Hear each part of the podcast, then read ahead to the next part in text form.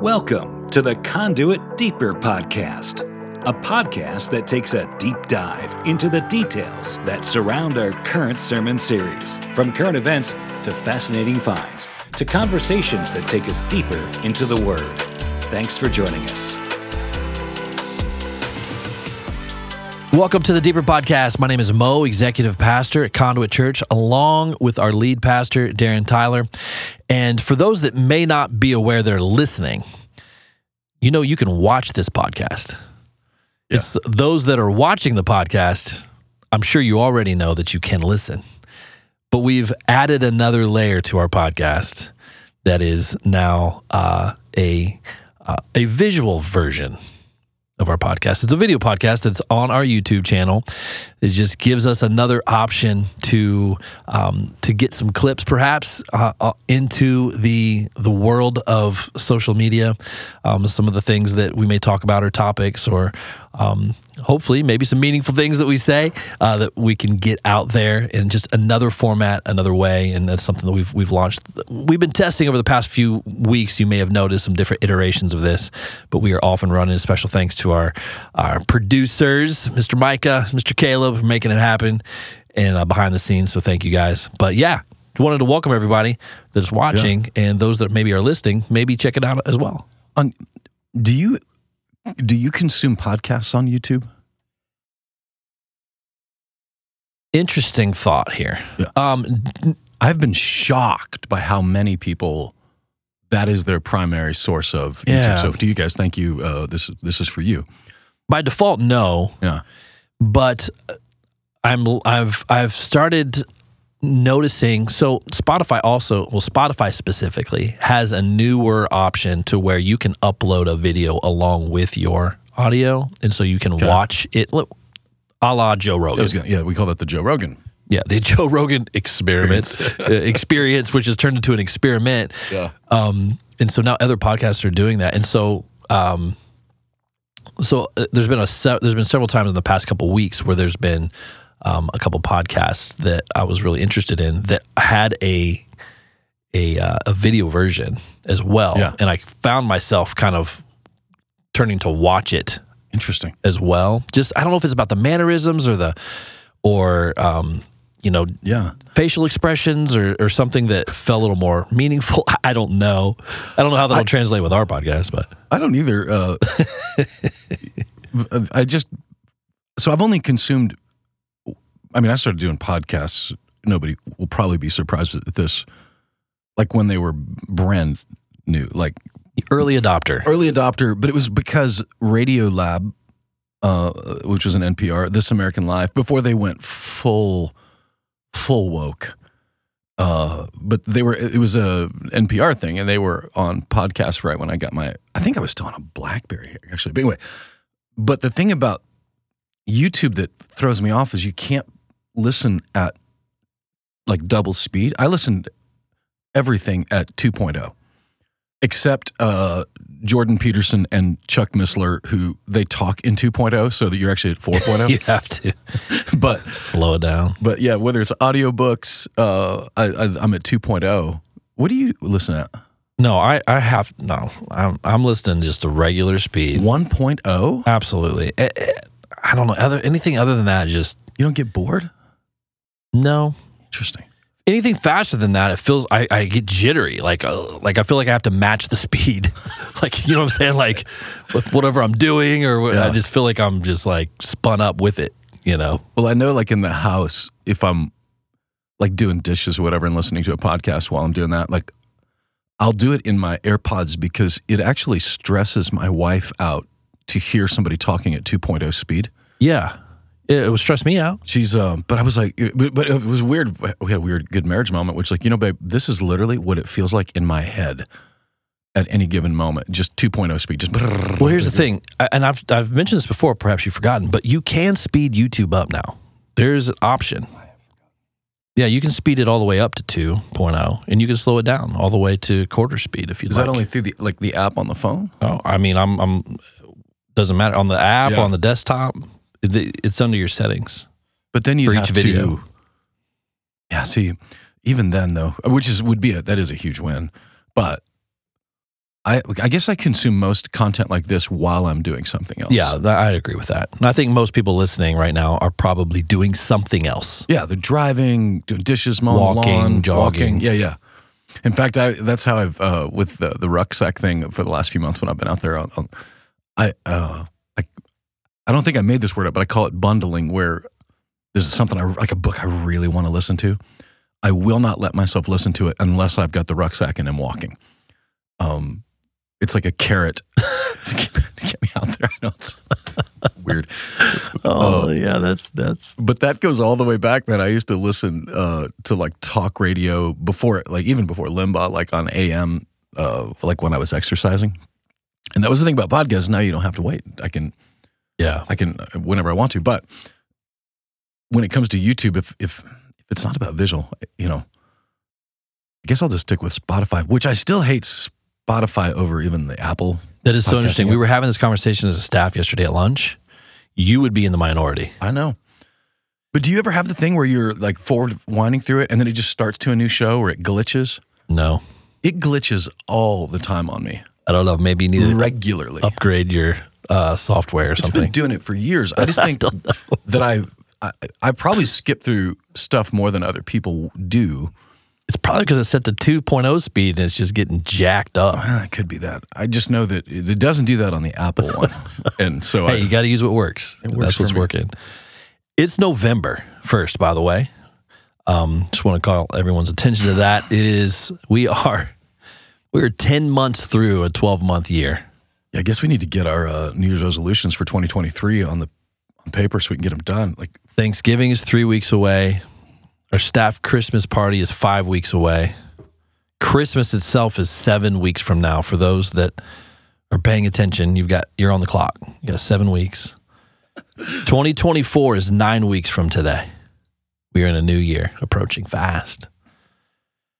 And so, as we kind of look at this, you know, we look where we are on the calendar right now, and you know, I I'm curious. I think many people are curious. Like, what what does this world look like three months from now when we're sitting in January, um, worldwide, globally? yeah, it's a wild.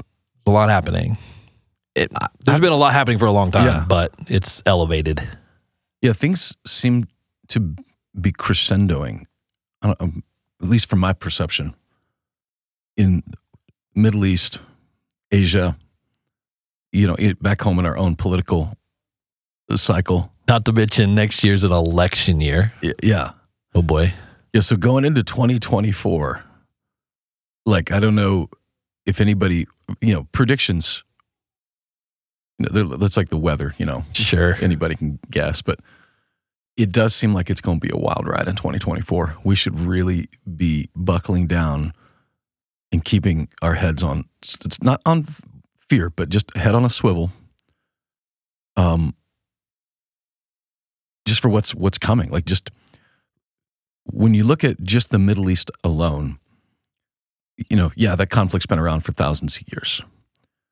But just like a, you know, like a zit, eventually, you know, just because you've had it for a while doesn't mean it, you know, something's going to have to happen with it. I guess zit's not even the right word because a zit eventually will go away. This is more like, you know, a, a cancerous tumor that it might have been in remission, but it was still there. Yeah.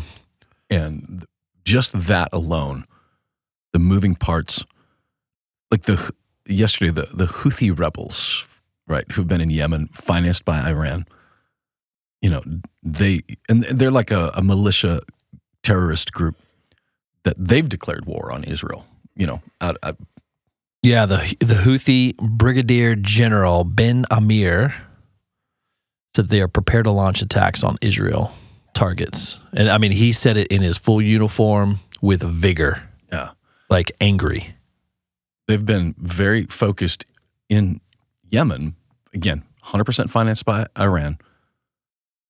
So you could see if, if you're Iran's sock puppet, you know, that's a, a- an excellent. But when at the end of the day, uh, most of what the Houthi rebels have against the Yemeni, Yemeni, Yemeni, the Yemeni government um, is this ideal ideology inside of Islam that is, and I, there's an argument you made. It's radical, you know, most people would, you know, say that, that, that you know, that it's the extreme Islam, as we talked about with uh, Fuad last week, it's technically just actually really, really good Islam. Like, but point being, whether it's Hamas, Hezbollah, the Houthis, um, all over East Africa, West Africa, there's different competing ideologies that are all about Islamic caliphate, Islamic you know, theocracy ruling, which is what Iran did in the revolution in 1979 when the Ayatollah overthrew, was a radical uh, Islamic cleric just took over. And Iran went from a country where women were, you know, driving and wearing dresses and, you know, and overnight went to an Islamic caliphate where uh, women are treated as property and abused. And, and that's the vision that they have for not just, I don't know that people, a lot of people don't fully understand this. I would suggest most of the liberal progressive news media don't understand this. Iran wants Israel driven into the sea, but they want Islam to rule the world. It's not just a. Uh, it, it's literally like what the when people want to throw rocks at the the Crusaders and, and they should because many things happened in the name of Crusaders that shouldn't have happened in the name of Christ. That's what the Ayatollah wants is an Islamic crusade, the Ottoman Empire, which Erdogan from Turkey again. He wants his version of it, but they're all it's an Islamic version of ruling the world. That's the quest that overthrowing Israel would just be one step in a larger, wider scale war. It, for those that may not know, you've used the word theocracy a few times. I, I believe you pretty much just defined it, but could you yeah. give a, a, a simple definition of a theocracy and, and, what that means or implies from an, is, an Islamic perspective? Yeah. Yeah. So theocracy, just theo, God, right? Uh, ocracy government. So it's yeah, it's a, literally a religious government. So the idea that the separation uh, of church and state in our Constitution was so that the state couldn't insert themselves into the church, uh, not so much that the church couldn't insert into, insert into the government, but in Islam, like for instance, there's criminal in America. We've got criminal law, we get civil law, you know, there's certain things you could do that might be legal, but they technically cause somebody damage and go to, you know, there's different levels of, of that. But in uh, in a court system like in Iran, it's all criminal and it's all ruled by Islamic principles. Their Theo, Allah, Theo, uh, ruling. And so when you see, you know, women being uh, beaten because they weren't wearing their hijab properly or uh, men imprisoned for speaking up wrong. It's it's a it's a you know they're literally following the laws of the Quran to do that, and what they want is that oh, to be okay. a worldwide uh, situation. It's one of the things that like in our government, our our founding fathers. I mean, they came out of a uh, a British version of a theocracy where the the crown and the church were inseparable. And they s- saw that enough to say that that's a dangerous dead end for for freedom for uh, them as Christians. And so coming here to America, they're like, we don't want the government. That's why I mean, it's why we didn't. When you come back to our our world, it, there is a separation with it. And if you remember when the PPP loans were, is it four P's or three P's? Three. It's not two. It's not a PP, but the PPP loan, which was the government. You know, when they were printing money, uh, we had an opportunity to take that here as a church. And I, I man, the elder meeting, I, I confess though, I was pretty scared in April and May of 2020. I didn't want to lay people off. I didn't want people to lose their jobs. I felt responsible.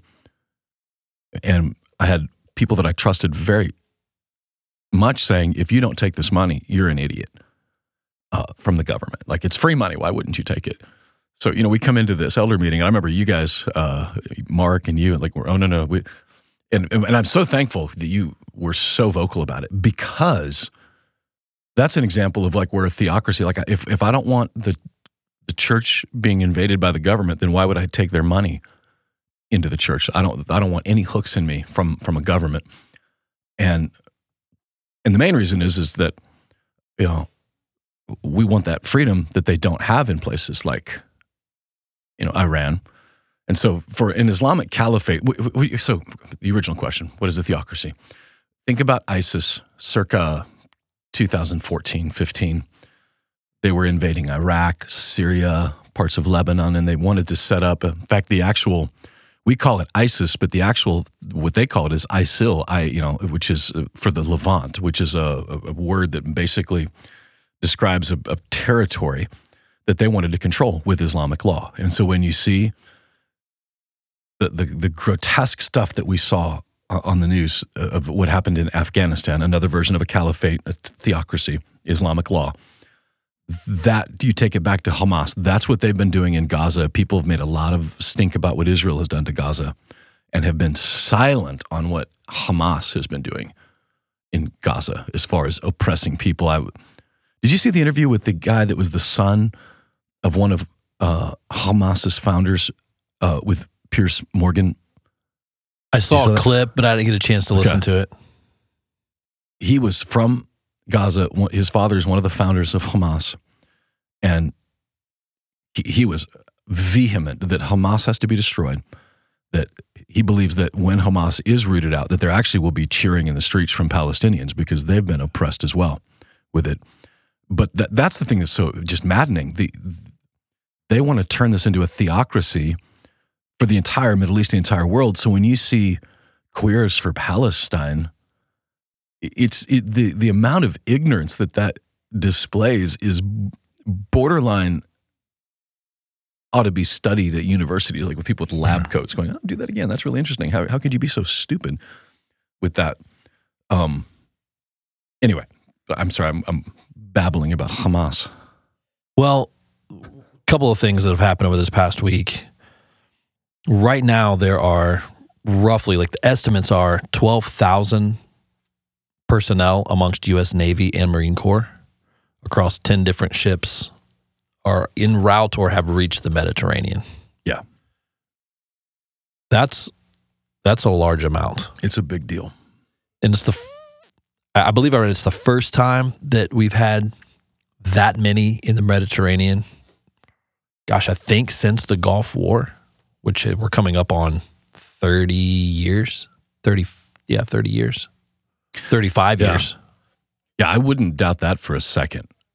The the footprint that our military is displaying and quite frankly probably needs to display is to send a message to Hamas to send a message to Hezbollah to Iran that we're here like do not go after our people and our interests because the one thing that uh, our current president does not have going for him is none of those they're none of them are afraid of him the ayatollah is Right. not scared of him at all Which is I would think what prompted October seventh to begin with. oh a hundred percent if you if I, I think it was 2018 maybe 19 when the iranian version of uh, colin powell was sitting on a tarmac uh, in his plane in iraq and under the direction of president trump our they sent a drone and literally vaporized him Gone. Yeah, and, and at that point, the you know the the liberal hand wringing uh, was, oh my gosh, he's starting World War III. He's gonna. And what they didn't appreciate was that whether you're the Ayatollah or Kim Jong Un or whatever, you know, for the first time, they've got somebody in the Oval Office that they think may just be crazy, and crazy enough that they don't want to poke the dragon too much when you when you rule by fear, the only thing that will rule you back is more fear. And he, he- people say whatever they want about it. I mean, I remember thinking, well, that was a that was a bold move, like to take out Colin Powell, you know, from uh, Iran. But it put in motion it, basically a message to the world that whether he's crazy or whether you know crazy like a fox, nobody knew. But watch out because he's he will punch back. And what we've seen here is a, president that uh, started under Obama has been now continued into the Biden administration is policies that are uh, sympathetic to Islam, but sympathetic to Ayatollah in a way where it's almost like Obama again, brilliant mind, but so stupid because he's acting like the Ayatollah is thinking like a Muslim might who lives next door to him in his neighborhood is thinking. But that's not how they're thinking. So, he, but he's negotiating with them in that way and sent billions of dollars to them over that era, which were then used and are continuing to be used to finance attacks on our own interests. It's a the stupidity of it is is Well, to further the stupidity, the the gentleman that Obama put in charge to broker that deal is now, as of today, is now the U.S. ambassador to Israel. Uh, I mean, Can you believe? I mean, so the the the gentleman that that helped broker the deal um, for the Iranian nuclear deal that happened that you mentioned, um, his name is Jack Lew, L E W. Uh, the Senate confirmed his ambassadorship to Israel yesterday. and Today's his first day. He has a history of being sympathetic to the Iranian regime. and he is now representing the United States in Israel, which is just baffling. It's it's it is not a good move in my opinion. Did you listen to the Lex Fridman Jared Kushner interview by chance? I got through half of it. It's a long. It's 3 hours. Yeah, and even at 2.0 uh I didn't make it. But the the first half was was pretty meaty. It's yeah. Um, say what you want again about the Trump administration, about Kushner, but there's a lot of people on the left side that are actually looking back at what they did to provide peace and stability to the region. In hindsight, and giving them credit for what they've done, and all of this is coming unwound, unraveled in just a matter of a couple of years. The uh one of the things that was interesting that in that interview was that Kushner referenced the Jimmy Carter, uh, Anwar Sadat, Menachem Begin. Uh, this- it's a book that I, you know, I, it's probably been out six or seven years called 13 Days in September, which was actually a fascinating, it really is a fascinating read. It's written by, I think, Lawrence, I want to say Lawrence Wright, but if I'm right, it's like an MSNBC. So there's a definite narrative, right, with what he's doing. Um, but one of the things that Kushner referenced in that was the way that they got Sadat, who was president of Egypt, and Menachem Begin, who was, I think, prime minister of Israel, in the same room was actually by uh, a mistake. Like someone misunderstood, and they got there. They, they thought we're coming here to make peace, and everybody's like, "Wait, what are we doing here?" Like, you know. Um, but what my point being though was that book, and I, I'd have to go back and reread it again. But if I remember right, that whole book was uh, based on this is what we're going to do to get peace. And when you look at it, they were like they were literally ignoring the big issues just to get something on a piece of paper, which is another way of saying they literally just kicked the can down the road. They never dealt with the the issues of West Bank of uh, of Gaza. They just they the the at the end of the 13 days in September, the agreement they had on the table was at best sparse and non-committal. And Kushner was using that though as like an example of what they were trying to do in uh, in the Middle East.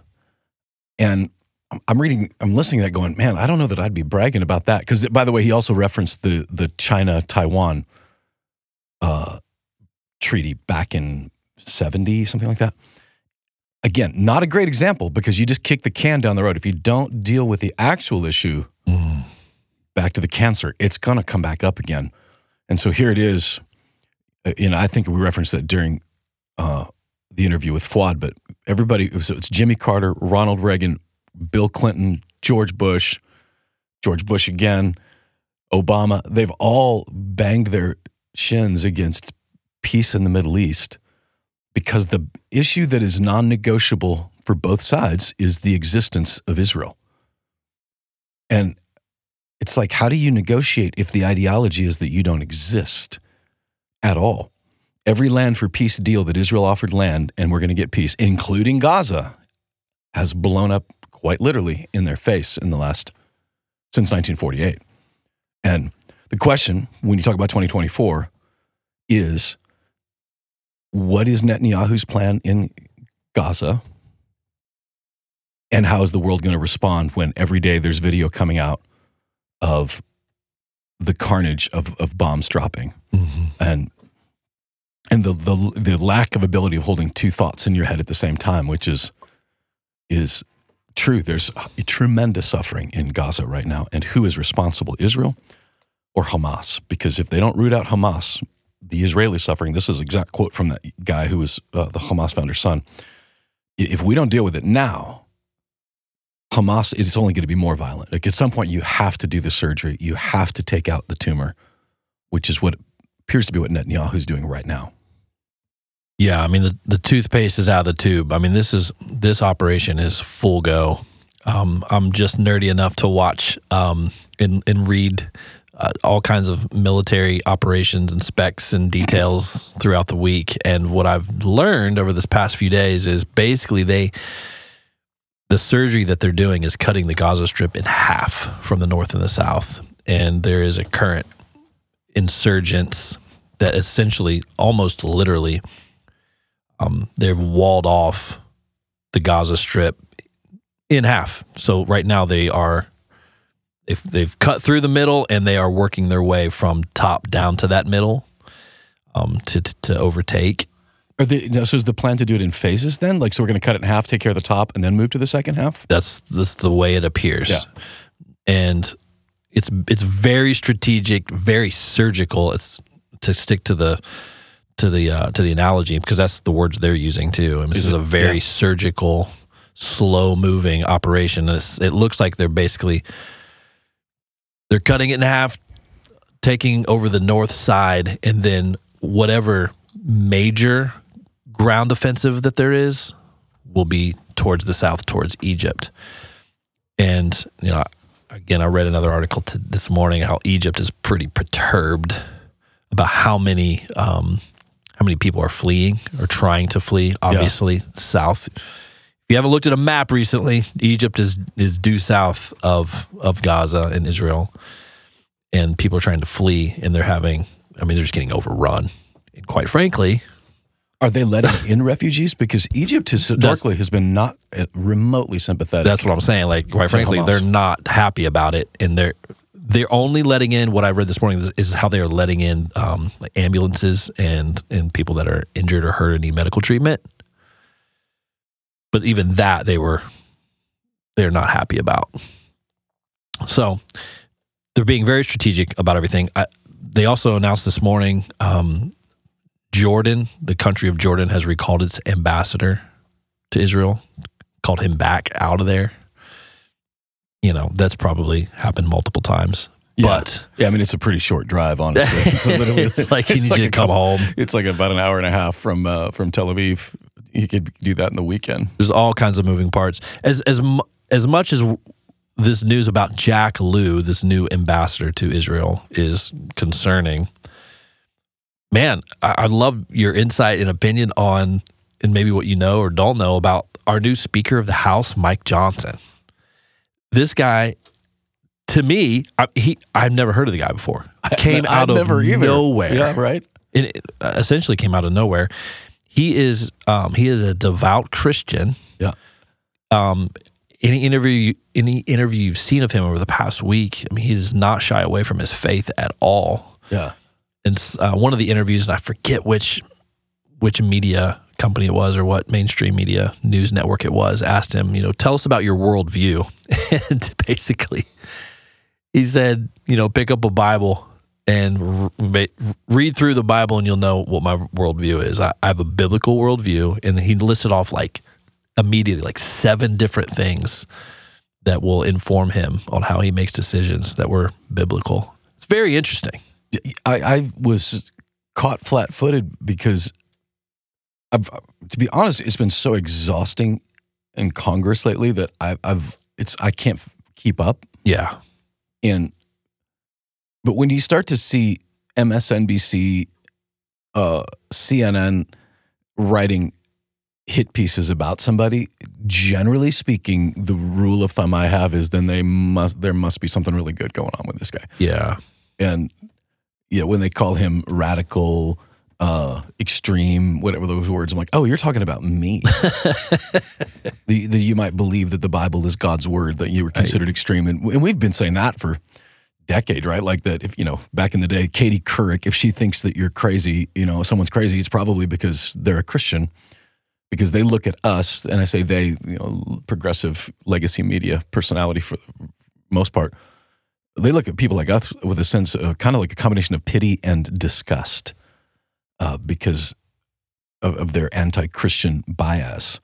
So all I've seen was hit pieces by uh, legacy media outlets, which made me think this guy's probably somebody we'd really like. And then when you start to read or listen to his stuff, the guy that's literally third from the president. Now, keeping in mind who, True. who was third from the president before, right? And now, like, you know, it's pretty encouraging. I mean, you talk about a swing, yeah, like a pendulum swing from the, the the third of the House seat, which was Nancy Pelosi, Ugh. right? yeah, All the things that we would not agree with yeah, to the other side, which is all the things we prob- Yeah. probably would agree with.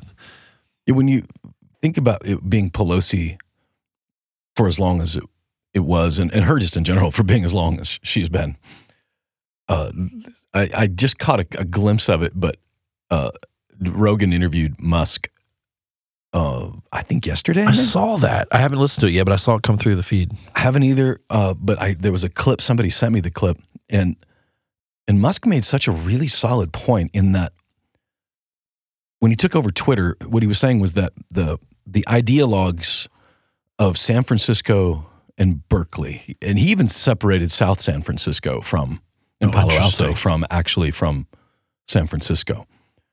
And the point he was making was, you know, most of the technologists on his staff, you know, they might have been a little bit left, but they're mostly center. But the ideologues that were controlling policies inside of Twitter were all from San Francisco, from Berkeley. And he's like, you know, you walk through the parts of town where these folks are ruling from and whatever. Like it's the, the I think his words were it's like a zombie apocalypse when you're want, you're stepping over you know, homeless, drug, drugged out, and mentally uh, ill people. But his bi- big point was so you've got basically this little 10 mile swath of humanity who have the keys to the kingdom of the entire country.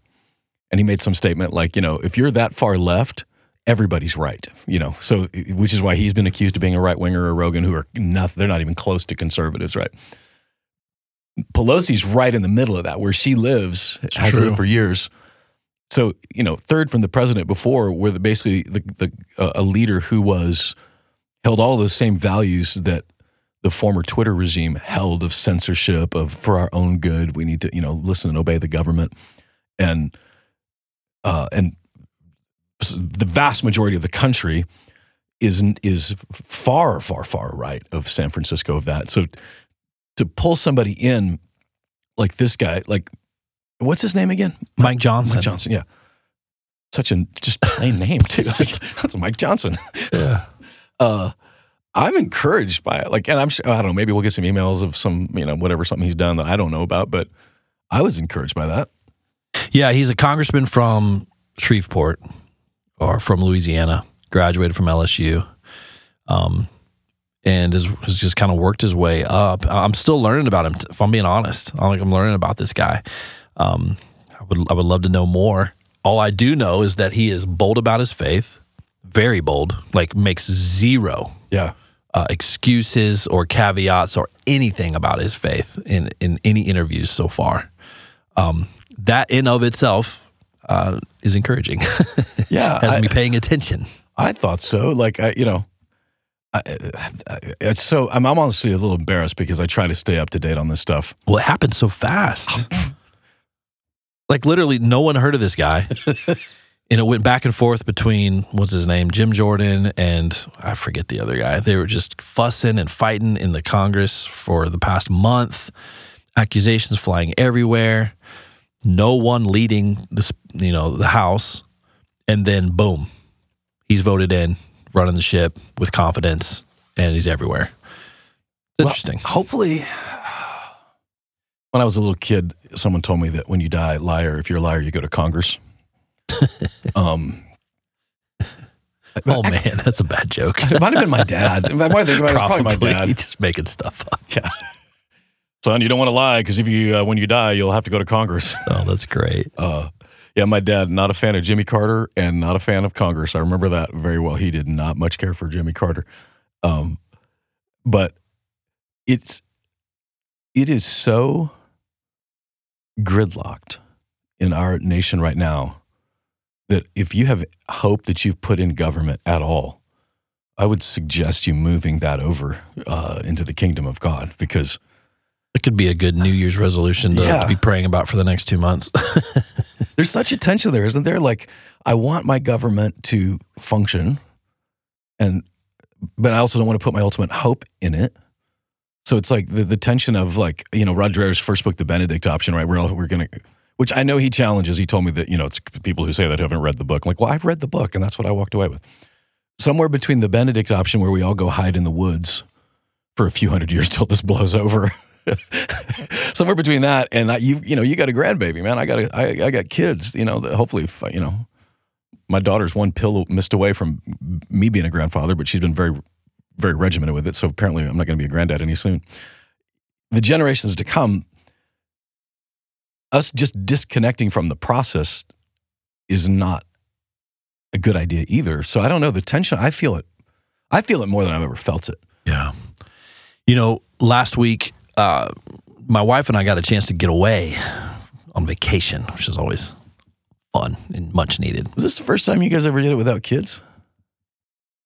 It was our first long form vacation without kids. Yes. Yeah. It was our first empty nest long trip. Yeah, I'm, Let's dream- go. I'm dreaming of the day, man. I drug my 18 year old son around the Oregon coast. You like, hey, dude, could you go? Uh, could, did you go to go the grocery store for about two hours right now and pick something up? Mom and Dad need to talk about their feelings. And, That's uh, right. There you go. So. It was amazing. We went to Charleston, uh, South Carolina. Um, so many people have suggested going there. Wow. um, because well, two reasons. One, it's an absolutely beautiful city, but secondly, that people that have suggested it know that Jennifer and I are really big history nerds. Like we both, thankfully, both of us, gosh, uh, love history. Otherwise, you know, my poor wife.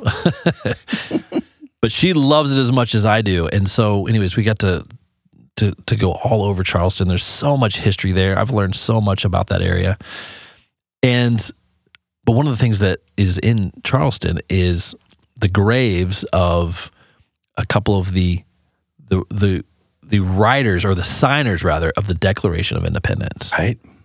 Rutledge, um, Pinckney, John Rutledge is a big name. If you didn't know who John Rutledge was, uh, go go do some some history research on Rutledge.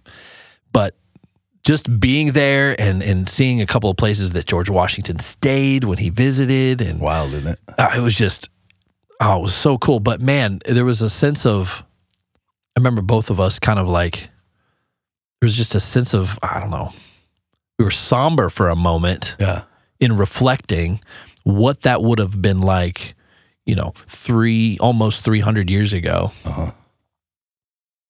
Uh, to make that massive change move from a- across the drink, as they say, across the Atlantic from from England over to this new found land, setting up commerce, setting up community. You know, there's churches everywhere. It's like I forget what they said. It's like Charleston has the most churches per square mile of like any uh, any place in, in America, like historical churches because they came over for freedom, religious freedom, uh, government freedom, all those things in one little place. And it just kind of got us thinking about, man, like, what does this look like? It just feels like we're at a, at, at a new 1776 type season of how do how do we find that freedom again, um, uh, you know, across the world but it was just interesting being there and seeing the history and, and, and, and reading about it and just being where they were and um, it just really really brought home a lot of things And when you think it about it for, you know, the history of our nation, that was like Lincoln. That, I mean, obviously, Civil War is less than 200 years ago. yeah uh, we're as a nation itself, we're less than 400 years old. When you're in a place like the Middle East, like when the archaeologists in Israel, uh, I, I, I asked about something, and and our guide said, "Oh, that's only 400 years old. We don't even exactly. we don't have but you're like in a civilization that's like 4,000 years old, 400 years old. That's just something you buy at an antique shop. Like That's that's right. not history to them. Not even that long ago. But the history of humanity in general, I, I, you know, when Lincoln was talking about, you know, re, you know, unifying our divided nation, though, you know, we've had many at- attempts at it. But the history of humanity, war is the default, not the exception. Mm. Thousands of years of humanity. And I think the sooner we disabuse ourselves of the notion that Romans 1 is not accurate, that humans left to our own devices without God, without Christ, will tumble into uh, to violence. And that's true of government. It's true of individual because individuals are who rule governments. And what I, of course, don't know is how this present situation, because I think it was Lincoln that he, he referred to this experiment. No, it wasn't him. The, the experiment of what we're doing here. Like this has never been tried before in Right. human history, a republic. And should it survive, you know, this experiment, right now we're well, let's say 400 let's for round numbers it's 400 years it's more like three or something but into this grand experiment i i don't know what it will look like in the future but if history is our teacher it's going to look different and only by god's grace and I, I guess that's the thing that i've i know i've taken for granted is just how much of god's grace has been on our country to give us the, the government at least we've had with it. Because again thousands of years of human history this is this is the exception and not the rule. And you know if you put the biblical prophetic lens on it there's no mention of the united states in biblical prophecy I, i've heard a couple i think perry stone maybe not perry stone i've heard a couple guys and you have to really stretch it. Like it's like a stretch armstrong of scripture. You know maybe that's america. But the only question you would, should ask yourself is if every other nation it seems like on earth that, that was mentioned is still there, still exists, and still working, you know, towards, you know, everybody from Libya to Turkey, you know, those are all nations mentioned in scripture and prophetic. Why is the United States not? Now, is it because we were defeated, because we're nuked, because uh, who knows? Because we're bankrupt? That's very plausible. I mean, we're 30 trillion in, uh, you know, the, the monthly payment on that's a little high but for whatever reason we're not there uh, and it could very well be that whatever government we, we see in these next few decades or next few years uh, is why I, I still do hold to a pre premillennial view I, I still i mean i've gone you know me i've gone through every different version i still believe that jesus is returning to, to ca- you know, catch away his bride and that is very possible that that's why america is not mentioned in it because of the amount of what that would do to our nation if, if that many Christians were to disappear off the face of the earth. That's possible. Truth is, we just don't know. Uh, what we can know is that for whatever reason, for this brief moment in history, God smiled on a country called America. And we have enjoyed the blessings of that smile. And I hope for our grandkids that we get to enjoy it for a long time to come. And if not, Jesus is still on the throne. And if not, our kids are still going to be, in a weird way, our kids might be actually better because you know the the wealth and the entitlement that our nation has produced certainly has had a hard. It's done bad things to our kids. You know the joke through through COVID and then through all the the woke smoke stuff and everything of the past four years. My my little joke has been, yeah, I'm I'm pre, but every day that passes, I'm closer to mid because it's like are we there? Yeah. Like, are we there Yeah, Because it feels like it's getting closer. um, you know, when we did go to Charleston, we got a chance to visit a couple of uh, film sites of uh, my favorite movie in the world, is The Patriot. I love that movie I need to watch it for again. so many reasons. I love that movie. Um, but they filmed it in in the Charleston area and a couple of places downtown Charleston, so I got to visit some movie sites, which I was just nerding out. It was awesome. I should I should make it a, a point to watch that again. I haven't. I, I, I watched it when it very first came out, and that was the last time. Well, that was 20 years ago, so you're due. And I would encourage anyone who hasn't watched it in a while to, to pick it up. Uh, it's a fantastic film. There's so many great one-liners in there, and it's just called The Patriot. So it's just a great reminder of what they what they went through um, to to create a new nation. It's really cool. What did uh, did you get a chance to read Netanyahu's op-ed piece in, in the Wall Street Journal? Read a I read a lot of it. I didn't get through all of it. I got interrupted. I, I don't know why I, I somehow connected that dot because what our nation, what I feel like our nation has needed, is a very strong, forceful leader. Yeah, I was gonna say what I did read. He was very firm Yeah, in his response. yeah, unapologetic. You know, and I th- there's an argument. In fact, what's happening back home for him right now, the argument against him right now is that he he made a huge mistake in that he when they when the 2007 thing unfolded or 2006 7 uh, in Gaza when Hamas won and they set up the parameters and whatever border that Netanyahu should have, and of course, everything anybody can Monday morning quarterback this should have went in and routed Hamas at that moment. Should not have. Uh, in, in their words, propped him up. You know, in his words, he's he's trying to broker peace. He's got the pressure of the world, whatever. But this piece in the journal, if anybody wonders what the goal of Israel is right now, it's to destroy Hamas. Like it's there's no ceasefire there is only destruction. It would be like calling a ceasefire with the Taliban. Well, oh, I guess technically we didn't see how that worked out. Uh, a ceasefire with Osama. There's no ceasefire. It's just he's just going to come back and shoot again. And that's Netanyahu at this point saying this is not just a fight against Hamas. This is, I think, the title of it is a, uh, the the global. No, that's the wrong op-ed piece. The, the, the war for civil, the battle of civilization is what his what he titled it. Yeah, which is big. That's a big phrase. Um, and he makes some legitimate points that when you start to see these on the coming days, the news, the the social media drumbeat of how cruel Israel is being, you know, keeping in mind it's staying in downtown Nashville. So we stayed overnight after the refuge event. Shannon and I just Oh, nice. snagged a hotel and because I had to do a wedding the next day, and you know, it's a long story. On the one hand, Gaza is only ten miles long and three miles wide doesn't sound like much, but it's packed. Two million people in high rises. And under all of these high rises are tunnels. And there's literally no way. Like Hamas is trying to draw them in to get, you know, more civilians killed. Like they're literally trying to get civilians Part of killed. their it's part of their counter strategy. Yeah. So when you see that, that's what the drumbeat is going to be from everybody from Shane Claiborne, um, you know, Andrew Cuomo. Actually, I don't know about Cuomo at this point, but uh, the, the the media especially is going to be drumming this up. Social media is going to be drumming it up, and we don't want to dismiss the innocence of the people that, especially the children.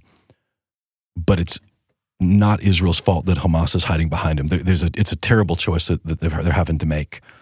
And if Hamas would lay down their guns today, every, one of those kids that had been that are going to be killed would have survived if Hamas would have done it, and they're not going to because this is part of their their goal to draw Israel in, but more than that, to draw Iran in, to draw the other Islamic nations in, to accomplish their ultimate goal, which is to destroy Israel itself. So Netanyahu isn't wrong when he says that it's not just the battle for Israel; it's the battle for the world because they're not going to stop at Israel. Not Hamas is not going to stop there.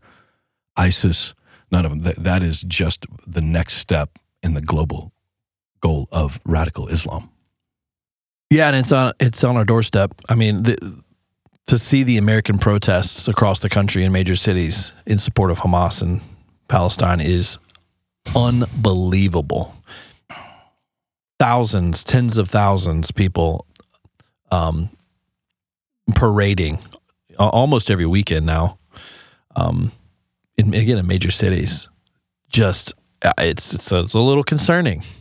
Um, so so much so that actually the FBI director Christopher Wray uh, came out yesterday. He he met with Congress, had a warning for Congress that the basically the the terrorist attack threat level is quote unquote on a whole other level. that they have not seen in previous years. Um, which uh, it, and also stated the emergence of ISIS and anti-Semitism in the U.S. is at historic levels here in in the states in the states. in in big cities. It's demonic, man. I mean, it. I've said this. I've lost track of how many times I've said it. When you see a paradox, that's where God thrives. Did He choose me? Did I choose Him? Yes, That- that's a paradox. It's because God is so huge and so massive and so infinite. But when you see madness, that's always Satan. People cheering for a terrorist group that is beheading children. That's madness. People cheering, you know, the, the Queers for Palestine movement, right? The, the I can't remember. I, I might have been Bari Weiss saying, "Hey, I'd love, I actually would love, just as an experiment, for you to go to Palestine, uh, with this protest and and and report back how that how that goes for you." But the madness is that Islam in general condemns homosexuality as a crime, not just a sin. And the radical Islamists like Hamas, even moderate Islam, like in Saudi Arabia, if moderate, whatever, they'll throw your they'll throw you in jail. They'll throw you off a building. Like it's so that's madness with it. It's which madness is from the pit of hell. It's it's you know a, I think it's Thessalonians. I will give them a great delusion. Like it's it's that's a biblical idea that the delusion uh, is just madness. Is, is what a delusion is. And watching these college campuses erupt with it, watching what's happening in the UK, uh, all over Europe, is Satan. You know, why do the heathen rage? Right? Imagine a vain thing like th- this. That's happening uh, in on Earth right now. And the question, I, maybe it's not for everybody, but I'd say the, the question I have is: Is this the beginning of the fulfillment of Ezekiel thirty-eight? you know, I will uh, Gog and, and Magog, and it, it's uh, it's Iran and most commentators, Gog and Magog, would say that it's like Iran and um, and Russia, her ally, and there's reasons for that. But the idea in Ezekiel 38 is that it's actually reluctant. Even they're not wanting to go. Like he says, "I will put a hook in your jaw, Gog and Magog, and drag you down into Israel uh, for this Yeah. final battle." Um, and when you see what's happening now in Turkey and in Russia and Iran, and you cross reference, so you've got three different nations with three different goals. Um, I mean, in the same way that Ayatollah wants to spread Shiite Islam, and you know that's Erdogan in Turkey wants to make the Ottoman Empire great again, right? Which is his, it's Islam, you know, from from their version. But the one thing they all agree on is that they hate Israel, and that we can just get Israel out of the way. So, is that what's happening? I I don't know. Uh, it sure it sure seems like it. For the first time in my lifetime, three nations working in not necessarily in concert yet, but keep your eye on Turkey. Something Chuck Missler's been you know was saying for twenty years before this. Keep your eye on Turkey, uh, and then keep your eye on on Russia. At this point, they're they're a little preoccupied in Ukraine, but their relationship with Iran, with Syria, you know, their presence there is very important to them. Not just not just for the oil, for the oil, but not just for that. and also keeping an eye on China. Did you see this week where they they China has removed Israel from its online maps? The name No. Israel. Like if you click yeah, it's you you can't find Israel on the map anymore. They removed it. So if you click on Jerusalem, Wow. it says Jerusalem, Palestine. Wow. That happened this week. So, okay, take the Elon Musk idea of that San Francisco was controlling most of the world through an online platform. Take that to China now. Oh. Because it was just last week that Jon Stewart, who is, I mean, not even kind of a conservative, was not, did not re up his deal, or let me phrase it, Apple did not re up his deal, fired him. And the, the talk and the chatter is is because his show was making China angry. Wow. Um, Interesting. which is, I mean, that's what. Remember when John Cena apologizes? Oh, yeah. And, and f- first thing you're like, wait, he speaks Chinese? Mandarin, yeah. What the heck? But their their nation financially was so important to the WWE, to the film industry, whatever, that he has to. And and his and his great crime was he referred to Taiwan as a country, and he had to literally make a public mea culpa because the power they have over Apple, the power they have over Android phones, like all the technology, like they've got power over all of that. So they're controlling a narrative. Oh, big time. So when they put they take Israel off a map, It's all it's off the map. Off their in the, all their global maps, all their digital global maps do not include Israel any longer. what do, they, do they just have Palestine? Palestine. They've renamed it. yeah, they have. Also, China has is running a uh, military operation uh, this week, starting yesterday, surrounding Taiwan. It's quote unquote an exercise, like the largest buildup of ships and planes um, around Taiwan. Wow. When Paul spoke, or Paul, John, you know, in Revelation prophesied about a, a 200 million man army that would march Mm. from the east. Um, at the time he wrote that, there may not have even been 200 million on the planet. Like, Oh no way! for sure, not enough for an army.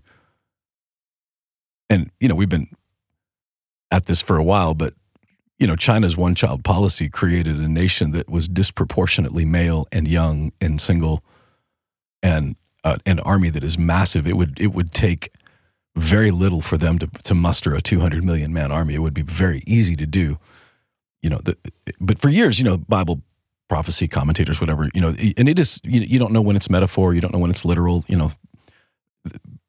Let me phrase it. You can know that. It's not, sometimes it's not immediately obvious, but they would always say, ah, 200 million. It's just, it's a, it's a metaphor.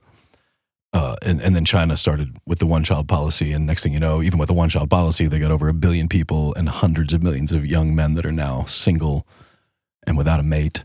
Uh, that It's a real problem over there. Oh yeah, and and again, you know, with China, the, the, they've been doing it right under our like the, the the Silk Road initiative we've been talking about. They've literally been building a highway. Like, how do you get 200 million people across Afghanistan, uh, Iran, you know, the the Middle East? You know, Well, India? I have an idea. Yeah. across the highway they We'll built. just, we'll just drive. like they literally built the highway for it wow. and economically invading East Africa. Many of the countries that are, are mentioned in Bible prophecy, as far as the African side, have all got massive Chinese presence in it right now, as far as for for the minerals, for electric cars and batteries and all those things that uh, they- they're invading without firing a shot. there's there's just unending amounts of things to keep up with right now, and I know that it's uh, can be overwhelming. That's why that's why we try to do this. To be honest, like at least once a week if we can, uh, to try to give just a little information uh, about the news that you may not hear um, on network news, um, or at least give some insight onto what's happening and try to make sense of some things there's a lot of chaos that we just talked about. There's a lot of chaos, and we want to try to bring clarity to the chaos. That's that's the goal. And so, you know, between between Wednesdays when we record these, there's just so many things that happen that we don't get a chance to always catch up on. Um, definitely a shout out and a thank you to Catherine Vanderbeek and um, Fouad Masri, who have given us some very specific um, insight into what's happening over there. And we, we've got a few others that we, we want to dial up as well. Um, but man, I just feel like between now, I feel like the next 12 months, especially heading into an election year, 12 months from now, we are going to be full, full bore election mode because November, right? First of November. Yeah, like literally full bore. Like and so there's going to be so much more to pay attention to. The fact of the matter is, and we always try to remind all of us, is uh, you know, prepare, be prepared, not scared, right? And so part of that preparation is to, um, you know, to listen and learn some things, like we all are, but to be grounded in, um, be grounded in Scripture, grounded in our faith, to make sure that we're spending as much, preferably more time in the Word than on socials. Uh, than on uh, mainstream media, you know, watching Fox News or CNN or whatever it is you choose to watch. But truly spending time in the Word, um, in in fellowship with other believers, uh, prayer, praying for our leaders, praying for our country, um, in really keeping the main thing the main thing and not get carried away. We're nerdy enough to pay attention to a lot of this on purpose because we want to know. We enjoy history. We enjoy the geopolitical scene, how it all ties together, uh, especially into eschatology. Like we're just nerdy enough to, to do a lot of these things. Um, and maybe our listeners, you know, they get the benefit of that, of, of, of some of our nerdiness to bring that to them. But uh, just, just, it's just a simple reminder um, for us to stay focused heading into this next year. Yeah, I mean, in the biblical language for keeping your head on a swivel, right, is Luke 21 8, 28, which I, I quoted a couple weeks ago. It's worth repeating, which is when you see these things begin to happen, look up, lift up your heads, because your redemption draws near. So when we say keep your head on a swivel, when we say keep your eyes open, you know, what we're really saying to look for is is Christ, for the return of Christ, for his glorious and will be perfectly timed return. And, you know, is it going to be this year? I don't know. It'd be great if it is. But uh, our only job is not to, we don't need to know when. We just need to just keep our eyes open. And thing about eyes open is that you, you see the world and you can, you can move clearly and, and confidently because, because you're, you're watching, you're not, you're not hiding and, and pretending. Thank you guys for listening. Thank you for watching.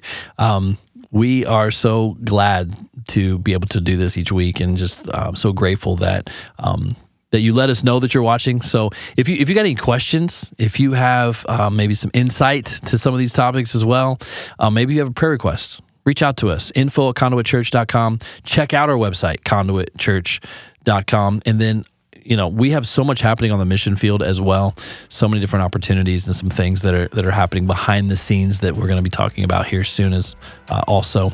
conduitmission.org would love uh, for you to familiarize yourself with all the different things that we have in the mix. And we're excited to be here each and every week and we'll see you again next week